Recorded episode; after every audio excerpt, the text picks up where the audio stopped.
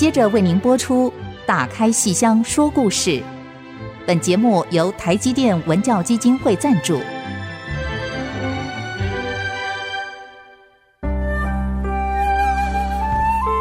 打开戏箱子，看见台上的精彩一刻。戏箱子里还有许多你不知道的喜怒哀乐、悲欢离合。让戏曲专家王安琪、罗世龙和您一起打开戏箱说故事。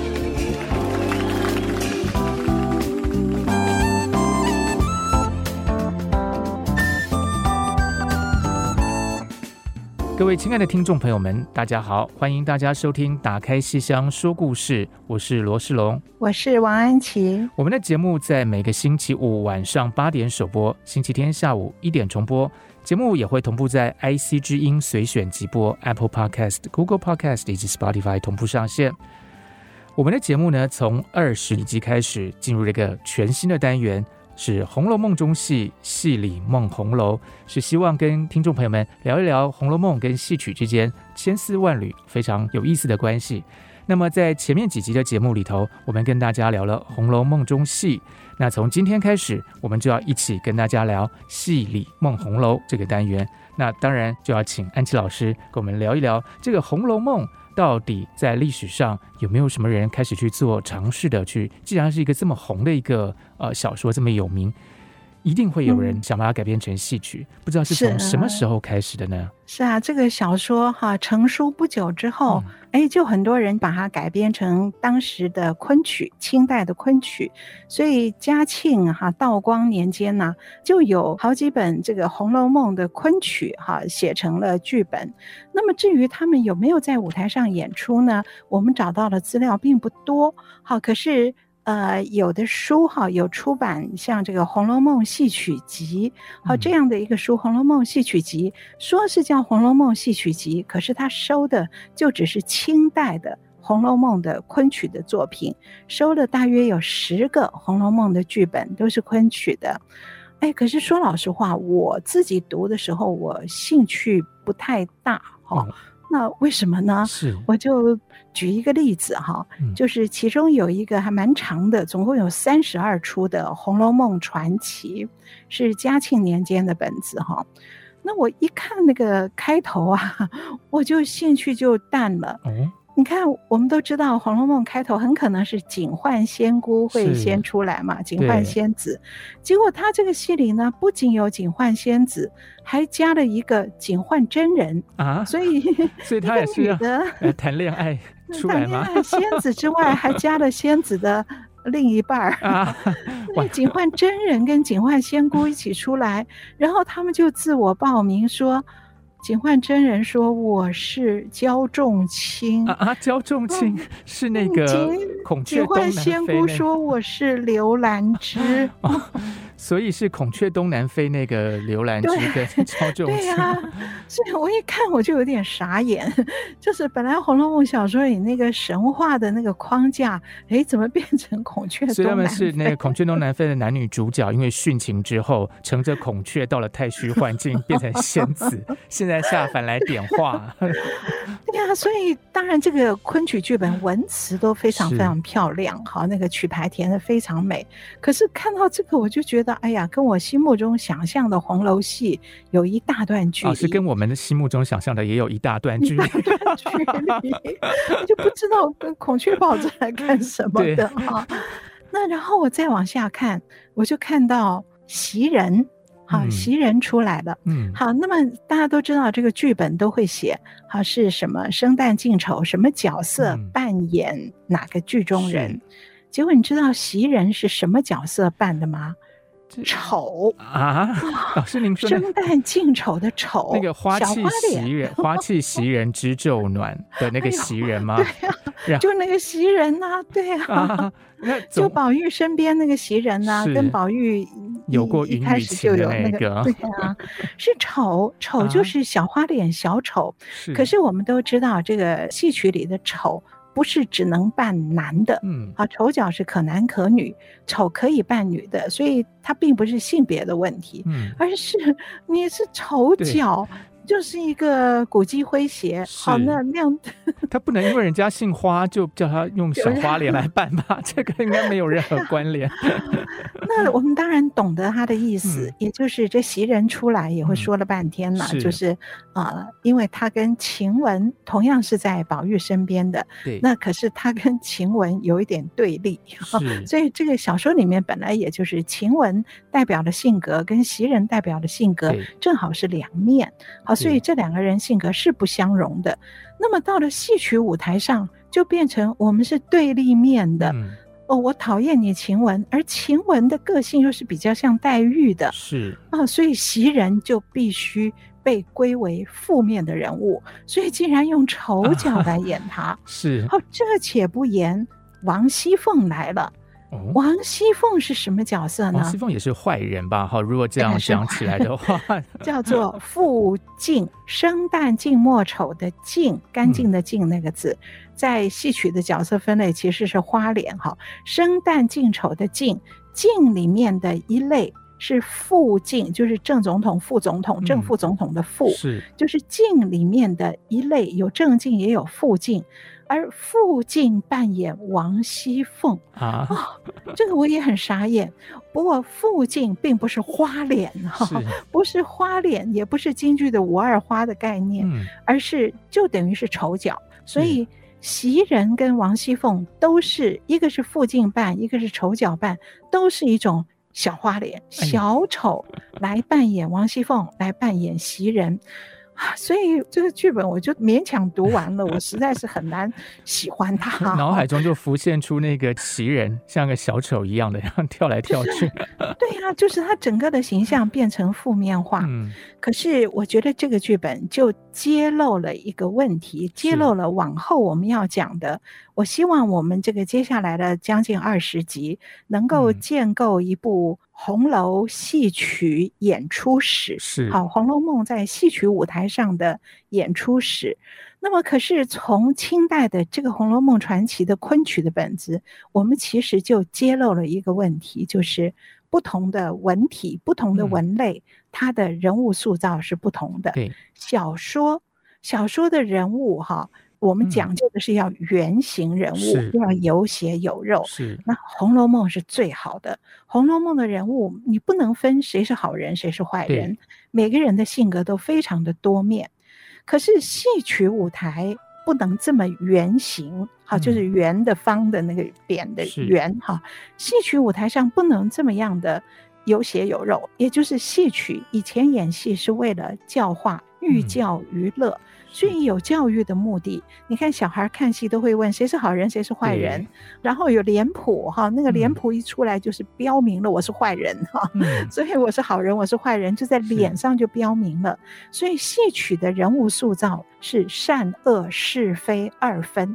好人就是绝对的好人，坏人就是绝对的坏人，是我们做戏曲现代化、戏曲的创新以后，我们努力在这个中间做调整。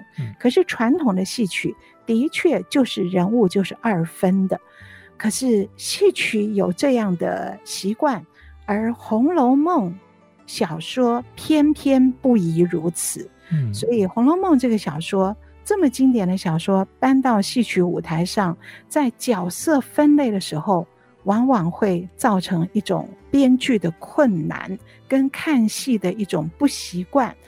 所以，清代的这本仲正奎所写的《红楼梦传奇》，嘉庆年间的这个剧本，其实就揭露了《红楼梦》要搬到戏曲舞台上的一个困难。其实从这里我们就看出来了。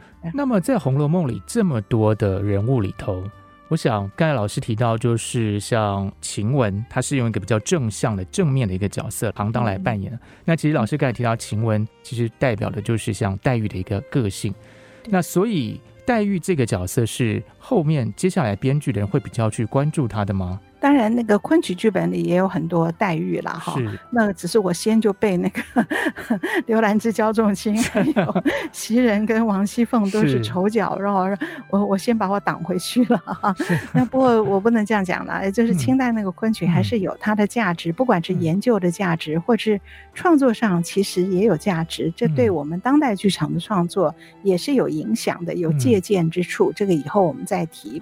可是我们如果回到《红楼梦》小说在戏曲舞台上的扮演历史，那我们先讲清代的这些红楼昆曲戏，它在当时的演出并不算流行。嗯，而真正红楼戏的流行是要到梅兰芳京剧，是，是，是民国初年了，已经到民国初年了，民国大概四年左右。一九一四、一九一五，民国三四年那个时候，就是梅兰芳的红楼戏，才是揭开了戏曲舞台上红楼戏广受瞩目的一个阶段。嗯、是，所以民国初年的时候，梅兰芳的红楼戏有三出，一个是《黛玉葬花》。另外一个是千金一笑，哦，哦，就是千金难买一笑。是这个戏演的是演的是晴雯思善，哦。是是是，啊，这就是千金一笑，就是演晴雯思善，嗯。这是第二个，第三个就是俊袭人，演的是袭人，嗯，很俊俏的俊袭人。所以，黛玉葬花、千金一笑跟俊袭人是梅兰芳的三出红楼戏。当然，最流行的、最受欢迎的是黛玉葬花。果然猜对了，因为黛玉，当然对，因为《红楼梦》，我想我们今天就算没有真的整本看完的读者，或多或少也知道林黛玉、贾宝玉啊这么几个特质比较强烈的一个人物啊，尤其林黛玉。那所以一到春天快结束，花落的时候，很多女生站在那边看的时候，也都会立刻会想起葬花嘛。是，对啊。我记得我们前几集的节目里头，呃，老师跟我们聊过。就是宝玉跟黛玉，就是在看这个《西厢记》《牡丹亭》的时候，好像就已经有看到很多花啊，什么飞的满天都是，然后的落红成阵啊，然后心里就觉得很难过。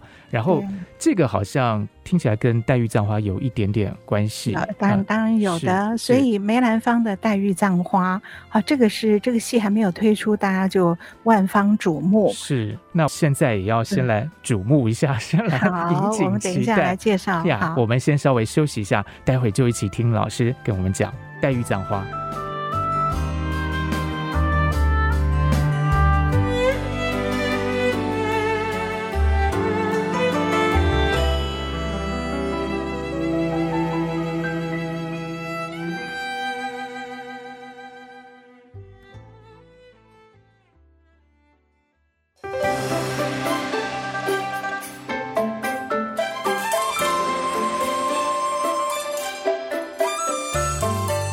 各位听众朋友们继续收听《打开戏箱说故事》。在上一节的节目里头，安琪老师跟我们聊到《红楼梦》是怎么样被搬上舞台的，然后到了民国初年的时候。梅兰芳的京剧，然后就开始去演三个戏：黛玉葬花、千金一笑，还有俊袭人这个戏。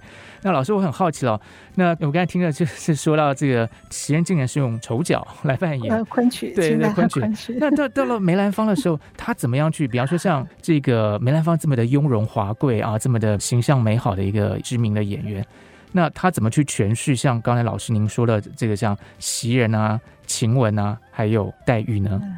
梅兰芳很聪明哦，他首先在扮相上面让人耳目一新，好，所以这段时期，民国初年的时候啊，是梅兰芳梅派戏发展的一个古装新戏的重要阶段。古装新戏，哎，那我们其实这四个字听起来不是很怪吗？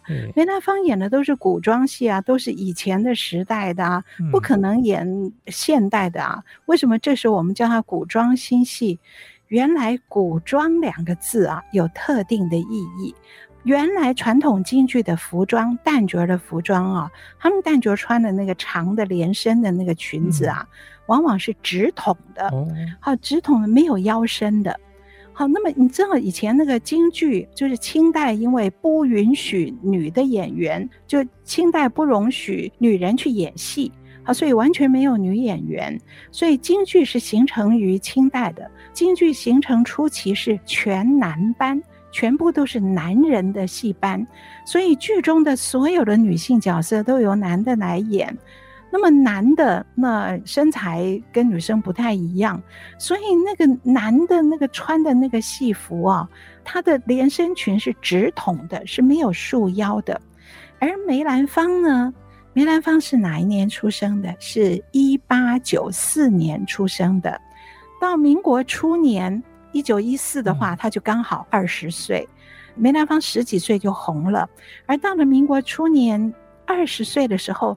正红的时候，然后他又非常非常的瘦，人非常的纤细，所以他当然要发展他自己舞台上的那种轻盈飘逸那样的一个身材的特质。如果你穿那个直筒的裙子哦，就又好几层，看起来很厚重。哎，他就自己想创一个新造型，这个新的造型叫做古装。所以所谓的古装两个字。其实是新造型，是梅兰芳创新出来的新造型。那是他参考一些仕女画。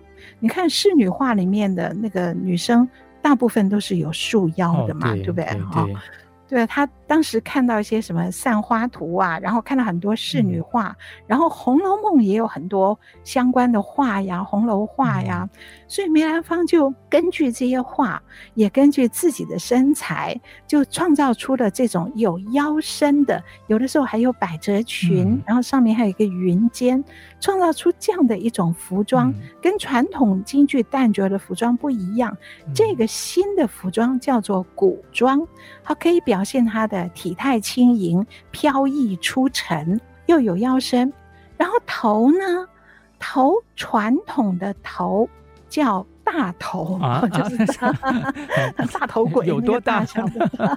传统头是大头，嗯、所以古装头是梅兰芳创的新头。嗯、那大头什么叫大头呢？是用那个。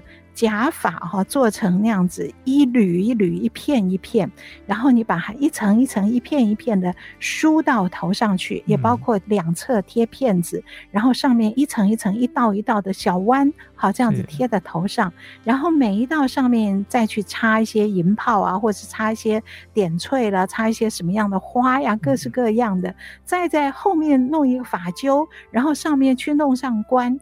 所以以前传统京剧的那个头啊，很漂亮。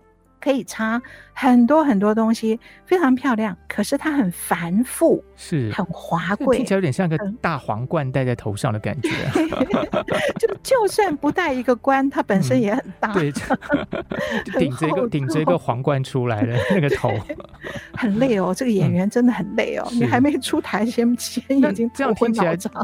对，那像像比方说像黛玉这样的，然后顶着一个大头出来，他他还要扛锄头去簪花，不是很累吗？黛玉这样。很瘦吗？对啊，很难受啊。所以梅兰芳就觉得啦，嗯，就是传统的大头可以演贵妃醉酒，嗯、因为贵妃要戴凤冠嘛，哈对，本来就是要穿的比较华贵，可是跟黛玉那种轻盈是很不一样的，病恹恹的。病恹恹的，你如果弄一个大头，弄个那么大的头，好怪哦。对，所以梅兰芳创了古装头，也是从画里面得到的灵感。好，那个古装头是戴头套，好，也可以贴片子，戴头套，而头套就可以做出各式各样的啊，跟你的脸型配，跟你的身份配，也可以跟你当时穿的那一身古装。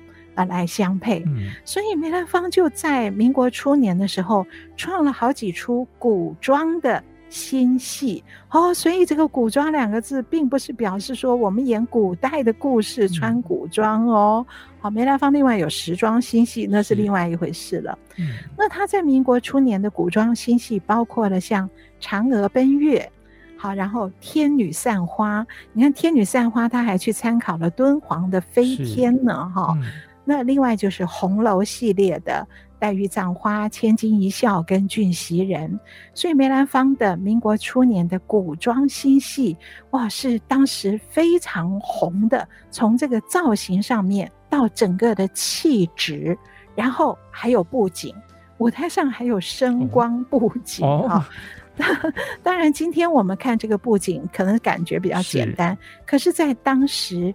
是很有氛围的，而且大家是争着看的，嗯、所以我们说他的这些古装新戏，尤其是红楼系列一贴出来，哇，是万方瞩目的。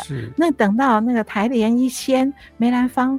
贺着花锄，好，然后拿着花肘，然后再还有花囊，这样一个这么纤细瘦弱的一个黛玉，婉约的黛玉一出场，哇，观众就先迷倒了。是，光用想象那个画面就可以觉得说。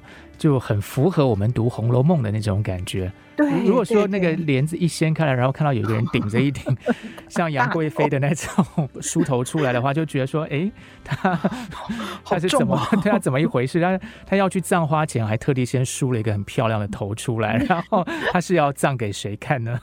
而且你那样穿，就好像觉得有王夫人来了，还是邢夫人来了？对，就今天演的到底是黛玉葬花，还是邢夫人葬花？所以梅兰芳是，你不要以为他是传统大师，嗯、他是非常非常创新的，非常纤细的，嗯，非常是，它是连造型都是它第一个创哦，是，所以到今天古装变成了传统，变成京剧传统中的一环了，对不对？哈、嗯，所以他很厉害的。好，那么再讲这个剧本，这个剧本呢，黛玉葬花，是不太可能有什么。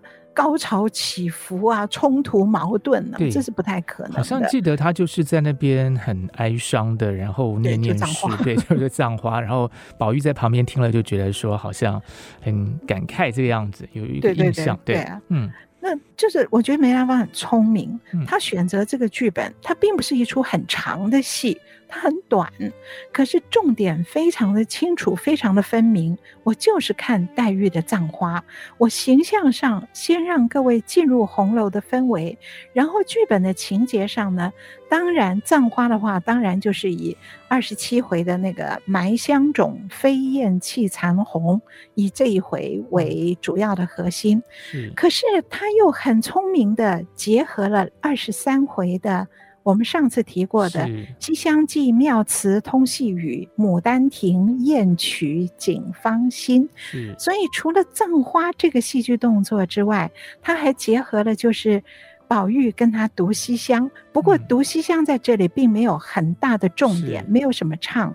可是他的重点是他贺除归去，啊，就是他葬花完毕，贺除回去的时候。隔墙听到了梨香院的女子们在学唱《牡丹亭》，唱游园，也唱惊梦。然后他听，他听幕后的昆曲，而后触动了他的心事。然后他开始坐在假山石边，独自一个人唱了六句。我们想起来只有六句，嗯、可是京剧六句反二黄是是很重的唱腔，反二黄慢板，嗯、唱很久哦。那么这个唱就变成。黛玉葬花的重点，黛玉葬花的重点唱段，除了葬花的两段，是好，然后再加上后面就是听了《牡丹亭》这个昆曲之后，他心里面的感触反二黄。他总共黛玉葬花的唱段，就等于是葬花两段加最后的反二黄，而这个感慨，当他听到幕后唱这个游园的。原来姹紫嫣红开遍，似这般都付与断井颓垣。良辰美景奈何天，赏心乐事谁家院？那黛玉已经很伤感了，而接着她听到唱到惊梦的，则为你如花美眷，似水流年。士大儿闲寻遍，在幽闺自怜。哇，那她听到这边的时候。更是伤情啊，感怀身世啊，几乎站都站不稳了，所以像跌坐在假山石边开始唱。那么这个唱的感慨，能够直接唱说：“哎呦，哦，到底是谁呀？啊，我的心事要向谁说吗？能够直说吗？能够直述他的，不能向宝玉表露情怀吗？当然不行。而这编剧很聪明的，唱的是。枉凝眉。哦，枉凝眉哦，老师，那这个枉凝眉到底是一个什么样的唱段呢？我们要不要先稍微休息一下？待会我们再一起来跟听众朋友们分享这一段非常精彩优美的唱段。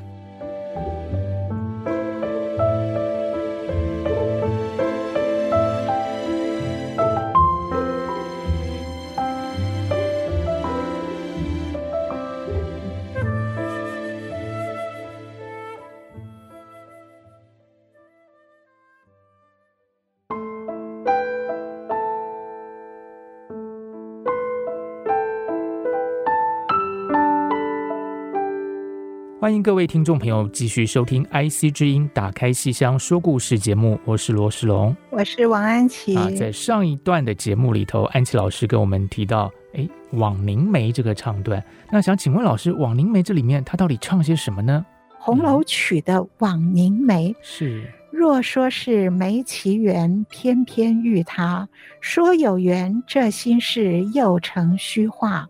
我这里网接押，空劳牵挂；他那里水中月，镜里昙花。想眼中泪珠儿能有多少？怎经得秋流到冬，春流到夏？哦，好精彩！《红楼梦》原来的词这么好，好像什么都没说，又什么都说了。然后这边也不需要载歌载舞，就光听唱。观众就满足了。是，那我们，我们也来听一句。好啊，嗯、来听一下这个唱段。那么这个呢，呃，梅兰芳自己是有灌唱片，不过那个当然，今天我们隔着收音机听，可能就比较没那么清楚。所以我想给各位听的是梅兰芳的学生颜慧珠。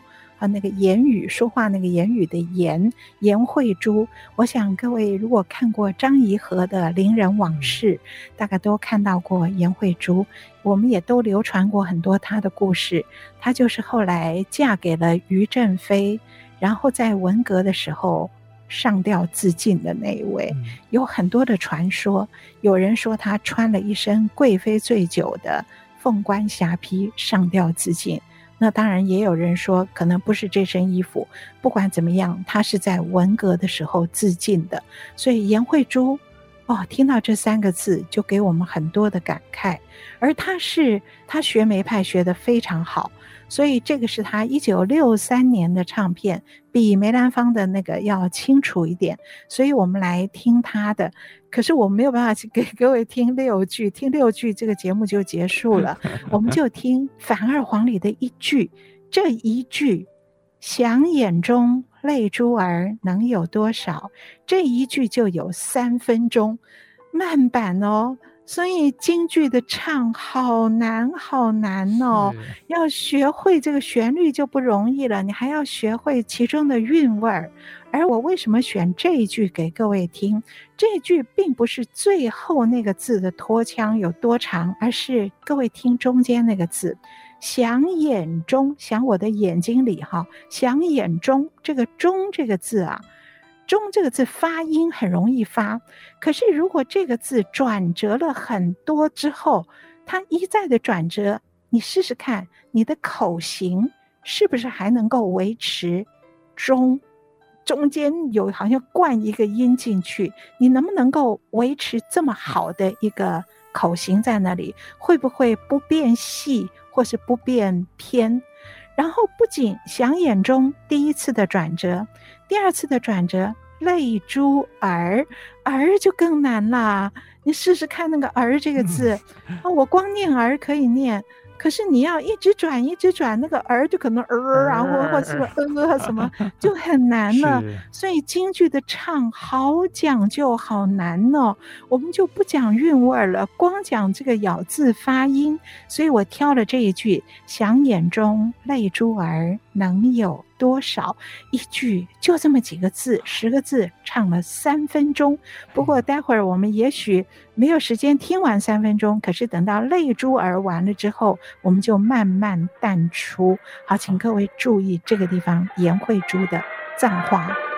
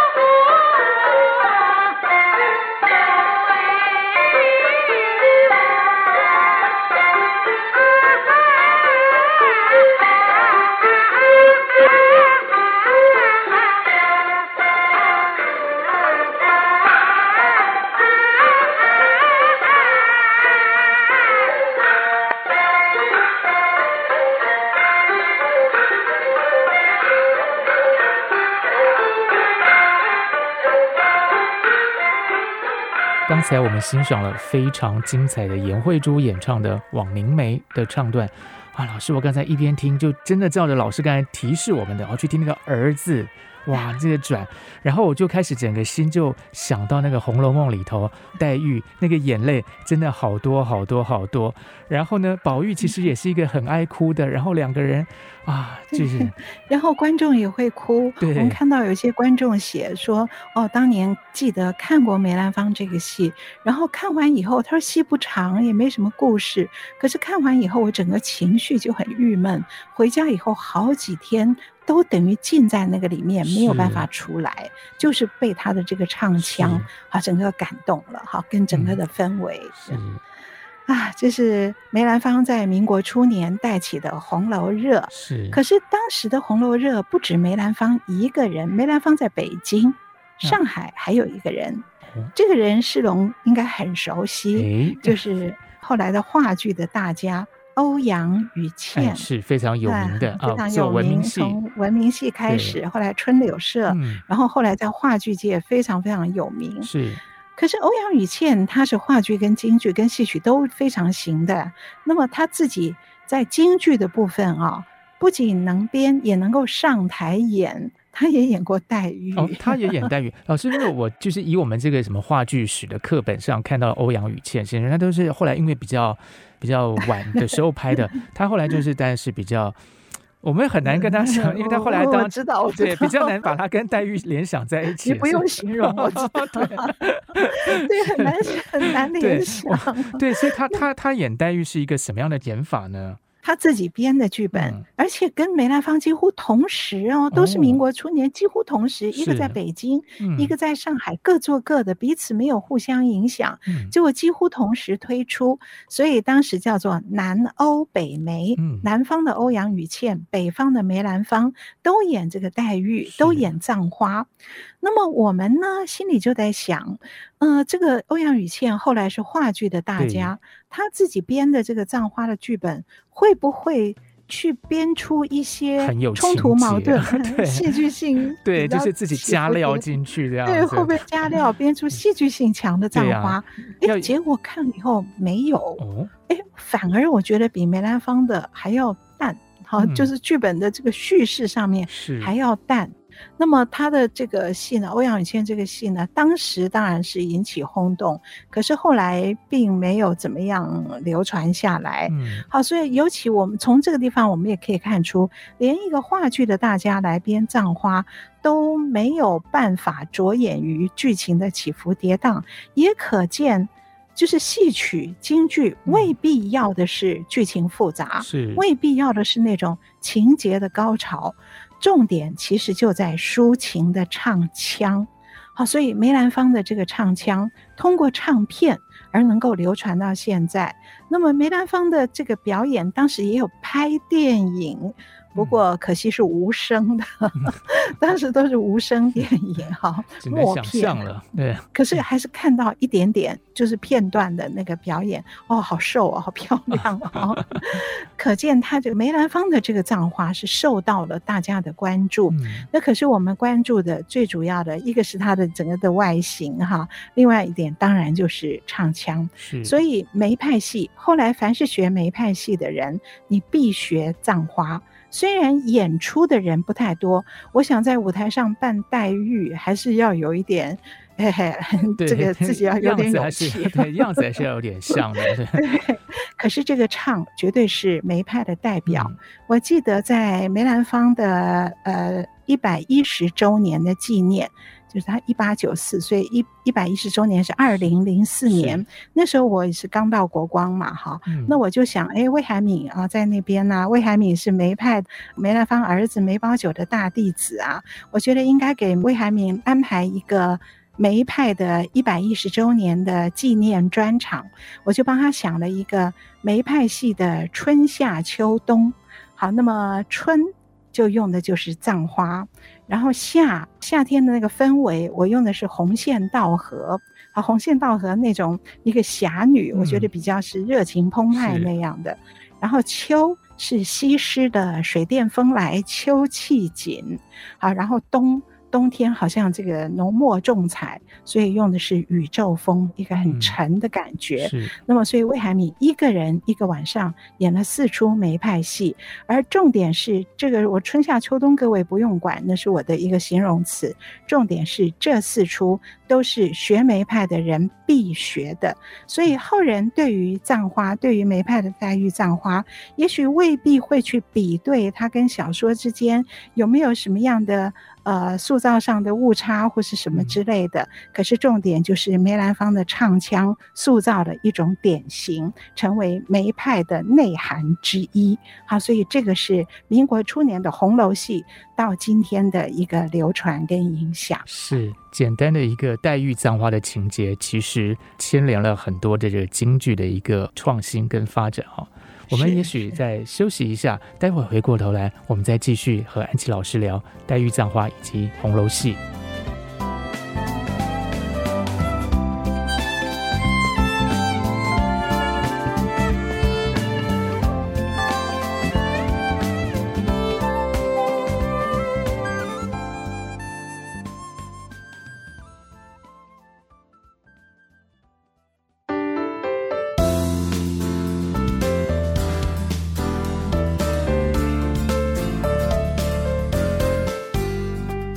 各位听众朋友们继续收听《打开戏箱说故事》。刚才我们跟安琪老师聊了好多，关于这个黛玉葬花啊，还有这个戏曲舞台上的改编。那其实当然，梅兰芳先生做了很多的努力。我一边听，我一边想，其实真的不容易哈、这个因为尤其安琪老师自己也有很丰富的编剧经验。那《红楼梦》黛玉葬花这件事情，如同刚才老师说的，它是跨越了原作的二十三回跟二十七回。那其实中间发生了很多很多别的事情哎，那比方说那个很可怕的那个马道婆那个做法害这个宝玉跟王熙凤，然后后面当然还有比较直接在二十七回里头就是。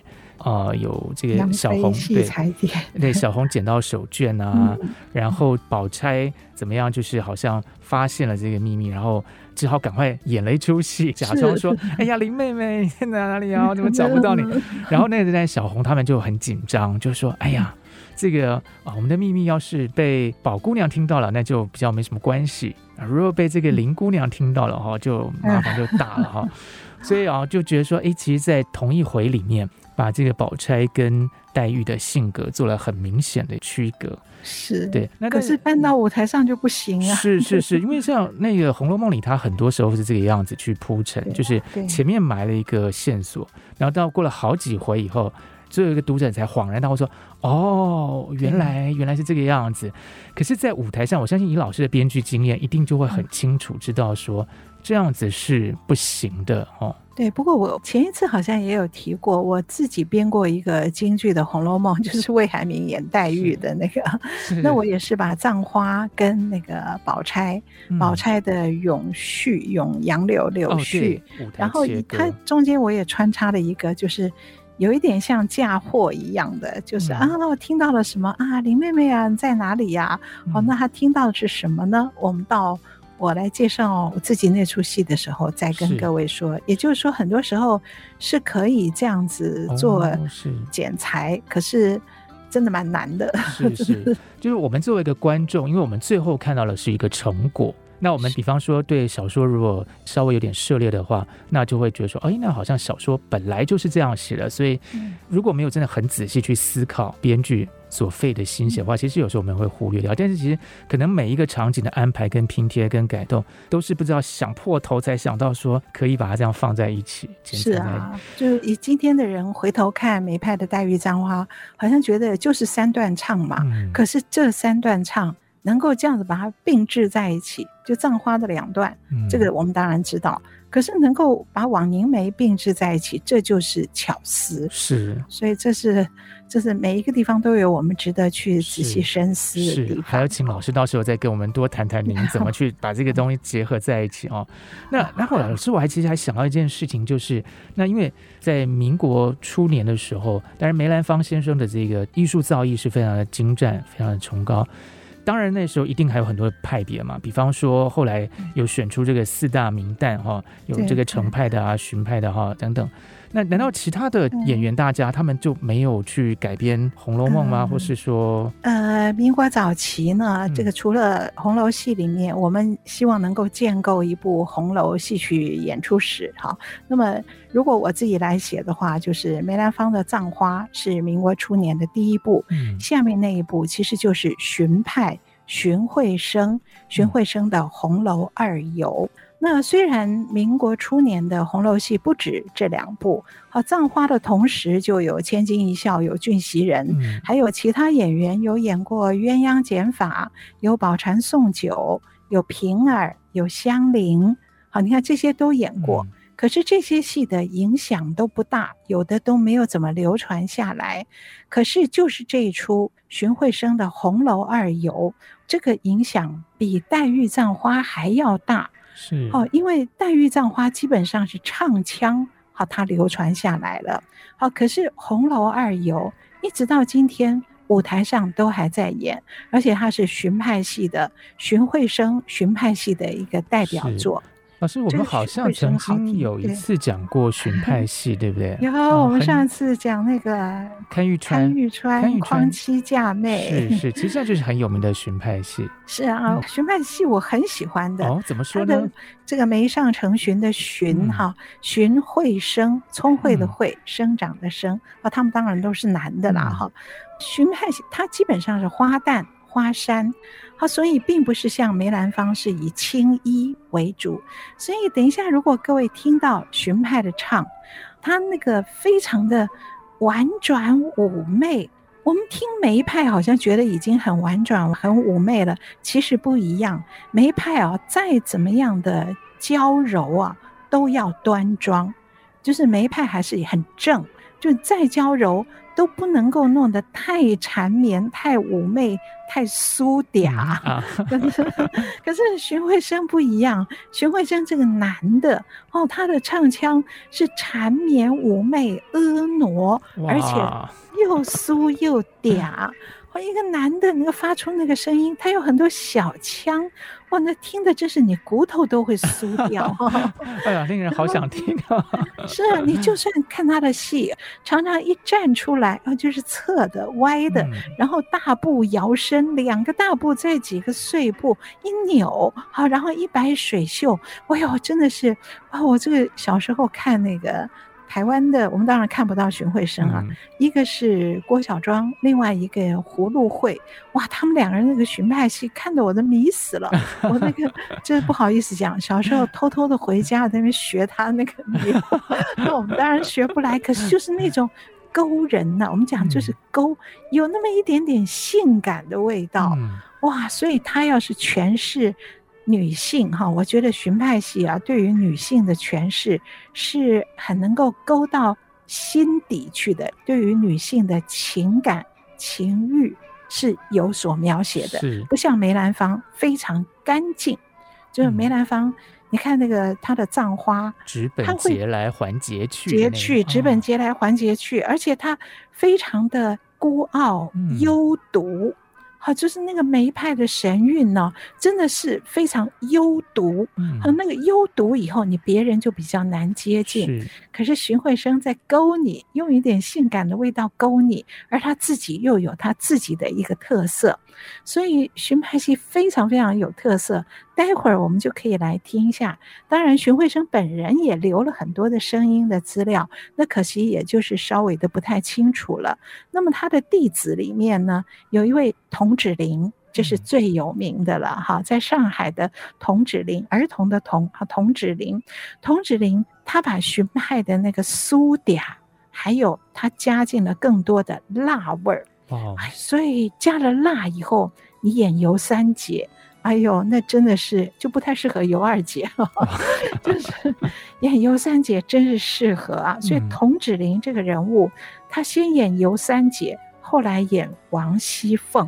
哎呦，你看那个辣到底了，辣到底。可是里面又有那个王熙凤那个两面做人的时候，也有酥酥嗲嗲的一面。王熙凤肯定酥酥嗲嗲的，看她把贾琏这个治的这样服服帖帖的，对，她把尤二姐也哄得个 团团转的，是啊。有，所以这个这种就是荀派的那种特质，这就不是梅派那种端庄娇柔啊，那就。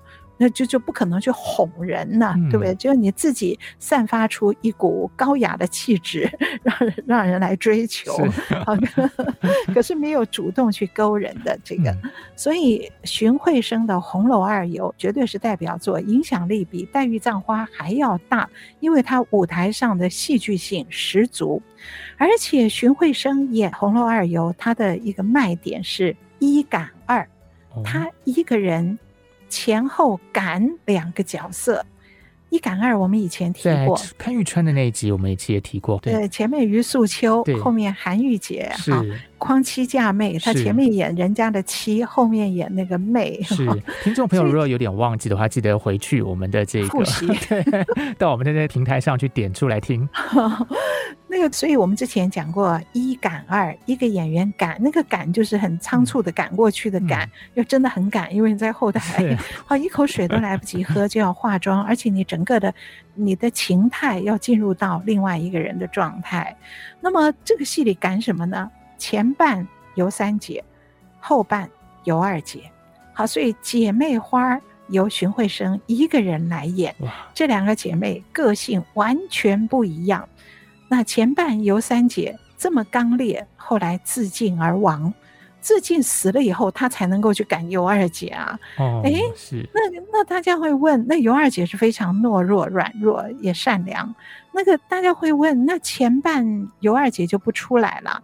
不是的，就是是由另外一个比较次要的剧团里的二旦呢，就是二路旦角，就来演那个尤二姐。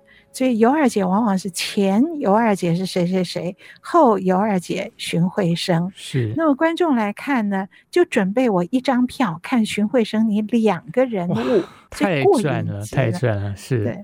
可是这个一赶二跟我们上次讲的看玉川的代角不一样。嗯代表是剧本规定，你一定要前于素秋，后韩玉姐儿。那这个就没有，就是不是剧本的规定，是演员展示他不同的演技。嗯，那我们是不是有时间？我们今天就听那么一分多钟，什么是荀派？刚好跟前面的梅派做一个对照，听一下童芷苓的尤三姐是四平调。那一日赖家盛宴摆，好，我们就听个一分多钟，听他那个小腔，好好。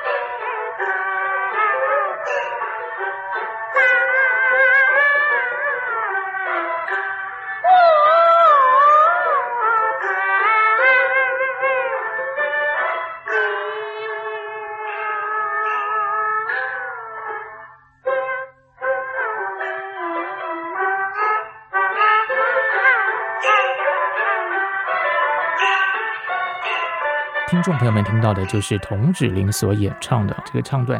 那刚才听安琪老师讲了这么多关于尤三姐、尤二姐这个故事，大家一定非常期待。可是我们在这边要先卖个关子了哈。今天我们的节目要先暂时进行到这里。节目呢会在 IC 之音随选即播、Apple Podcast、Google Podcast 以及 Spotify 上线，欢迎大家收听。那下个星期我们要继续来跟听众朋友们聊红楼戏，聊尤二姐、尤三姐。如果各位听众朋友对节目有任何建议，欢迎到 IC 之音网站打开戏箱说故事节目页面留言，我们的网址是 triple w 点 ic 九七五点 com。打开戏箱说故事，我是罗世龙，我是王安琪，我们下个星期同一时间再见，拜拜。拜。本节目由台积电文教基金会赞助播出，台积电文教基金会深耕文化经典，引动艺术风潮。与您共筑美善社会。